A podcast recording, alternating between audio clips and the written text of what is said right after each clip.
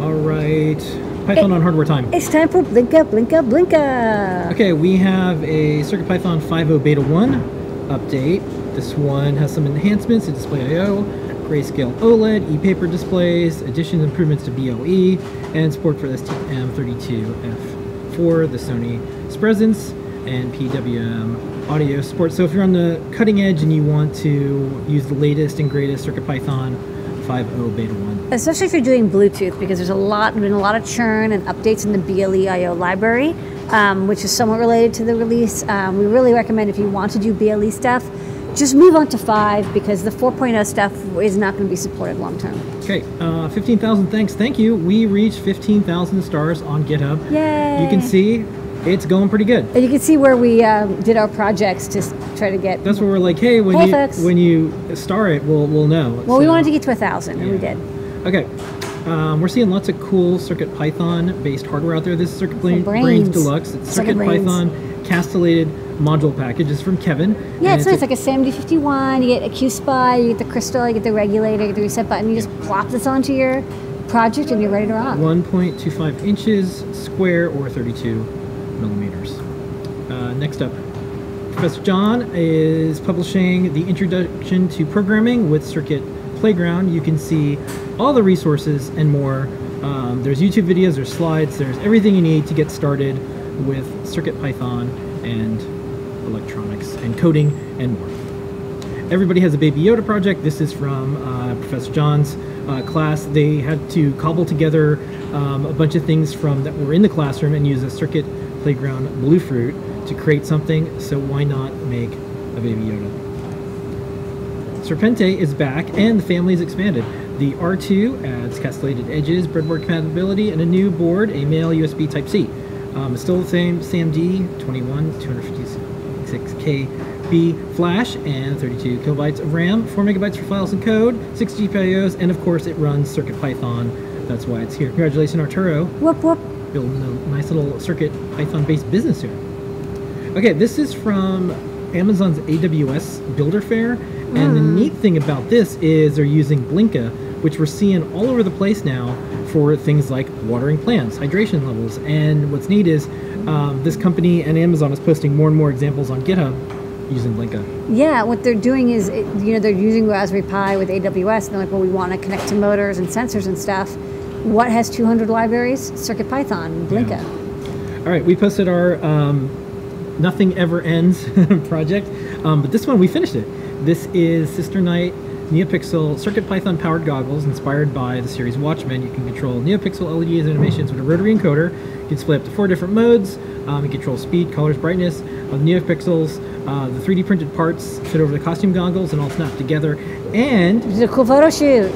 not only that, um, it'll turn you into Dr. Manhattan. Uh, congratulations, Raspberry Pi. Um, 30 million Raspberry Pi units are out there. We've been keeping track of this since about January of 2013. That's when they hit a million. Uh, 2 million hit around November of 2013. Then there was some big milestones. October 2014, about 4 million. September 2015, about 5 million. Uh, 14 and 15 million 2017, 23 million 2018, 25 million uh, middle of this year, March 2019, uh, 28 million we posted up around September, and now they are to 30 million. That is 30 million chances to run Blinka. Look at it that way. They all support it. Okay, um, lots of people are starting to play around with our Circuit Python libraries for BLE, and this is an NRF52840 LED hat, but you don't need to use this weirdo app that you download that who knows what it actually does. You can use your own software and the own your own stuff that you make. And uh, this hat I got uh, for 14 bucks. We're going to be hacking around on these. Um, I got it off eBay, and we'll see how it goes. But more more BLE projects and more BLE devices with CircuitPython. There are over 54 entries in the Take Flight with Feather contest, with Hackaday, with Adafruit, and with DigiKey. Um, someone's going to get their board made here at the Adafruit factory, and you can check out all 54 of them at Hackaday.io. Probably by the time this video is posted, there's even more.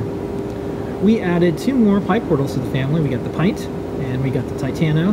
So if you've been looking for a smaller version or a larger version, we got those. Just make sure you check out the firmware builds and all the extra things that you need to do with it because uh, the Pint is the same as the, pipe Pint is the same, but the it's Titano is a little different. Yeah, the Titano because we upgraded to twice as many pixels, Yeah. so you actually have to use this firmware that can support. You know, there, there's a build for it in uh, CircuitPython.org/downloads, and uh, PyPortal Library will work the same, but you of course have to make sure your graphics are bigger because otherwise they'll just show up on the left-hand side. You'll be like, hey, why isn't it using the whole screen? Mm. It's because the screen is bigger.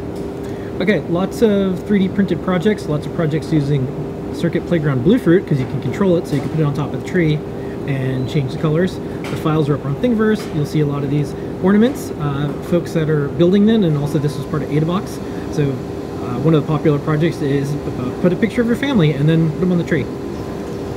There's a lot of um, Edge Badge photos and more from the ARM IoT Summit. So we did a recap, and this worked out really well because they were able to use machine learning in a noisy environment like a conference. And the Edge Badge is the easiest way to get started with TensorFlow, easiest way to get started with of Circuit Python, Also does things like MakeCode and Arduino and more. Uh, this is Diwali with CircuitPython. This is by Anwesha, and this is a presentation about this person's journey in CircuitPython and programming and more. Uh, check it out. The slides and more are posted. Coding Bandit had a time to distress fun stream. This is kind of neat to watch uh, folks use CircuitPython um, for fun and for hobby. It is really relaxing to write CircuitPython code. It is. I think. It just works. More tree projects. Um, this student group put all their circuit playgrounds on a tree. That's so cool. nice? Oh, that's cute. Yeah, super cute. And everyone's got a little bit slightly different design. Yeah. Everyone has their own um, pattern on there. On the back has their name. Yeah. Super cool. CircuitPython comes to Eurorack. JP is testing out the Winterbloom Sol Beta. Yeah, this is cool. This is like a Eurorack synthesizer, and Thea, who's been working on this project, has submitted so many wonderful fixes and updates um, to have more and better support for audio, DACs, and I2S in uh, CircuitPython. We think that it would make for a great synthesizer brain. Okay. Um, CircuitPython library for the mini uh, DF player. It's a minimalistic MP3 player. You can get these off eBay for a few uh, bucks or Amazon or other distributors, but now there's a CircuitPython library.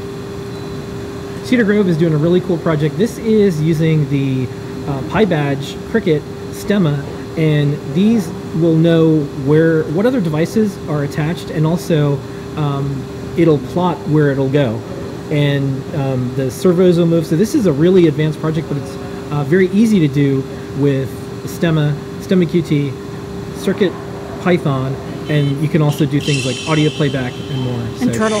and Turtle. Um, there is a bunch of cool um, Circuit Python learning resources by Caden. Those are all on GitHub. Um, it's a, a course that looks like uh, Caden posted up. There was a bunch of ugly IoT sweaters this year, and uh, we're thankful that Blinka made it easy to make these atrocities for the ugly sweater contests that are going out there. Looking ugly. Yeah. Um, we posted up an update to the TFT Gizmo and Circuit Python Circuit Playground Bluefruit guides. Um, this allows you to do machine learning.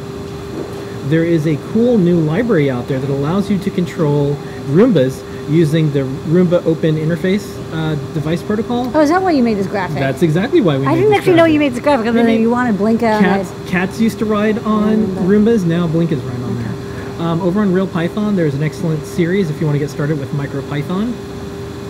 The Open Book project is going, and if you can hear in the background, um, Joey made uh, this is a Feather compatible, and he's using our TensorFlow library, the one I was just talking about, to do um, forward and back, and uh, you know next and back, and it does voice recognition on this you know low power, uh, low cost. Impressive. Device. Yeah, it's pretty cool Not easy.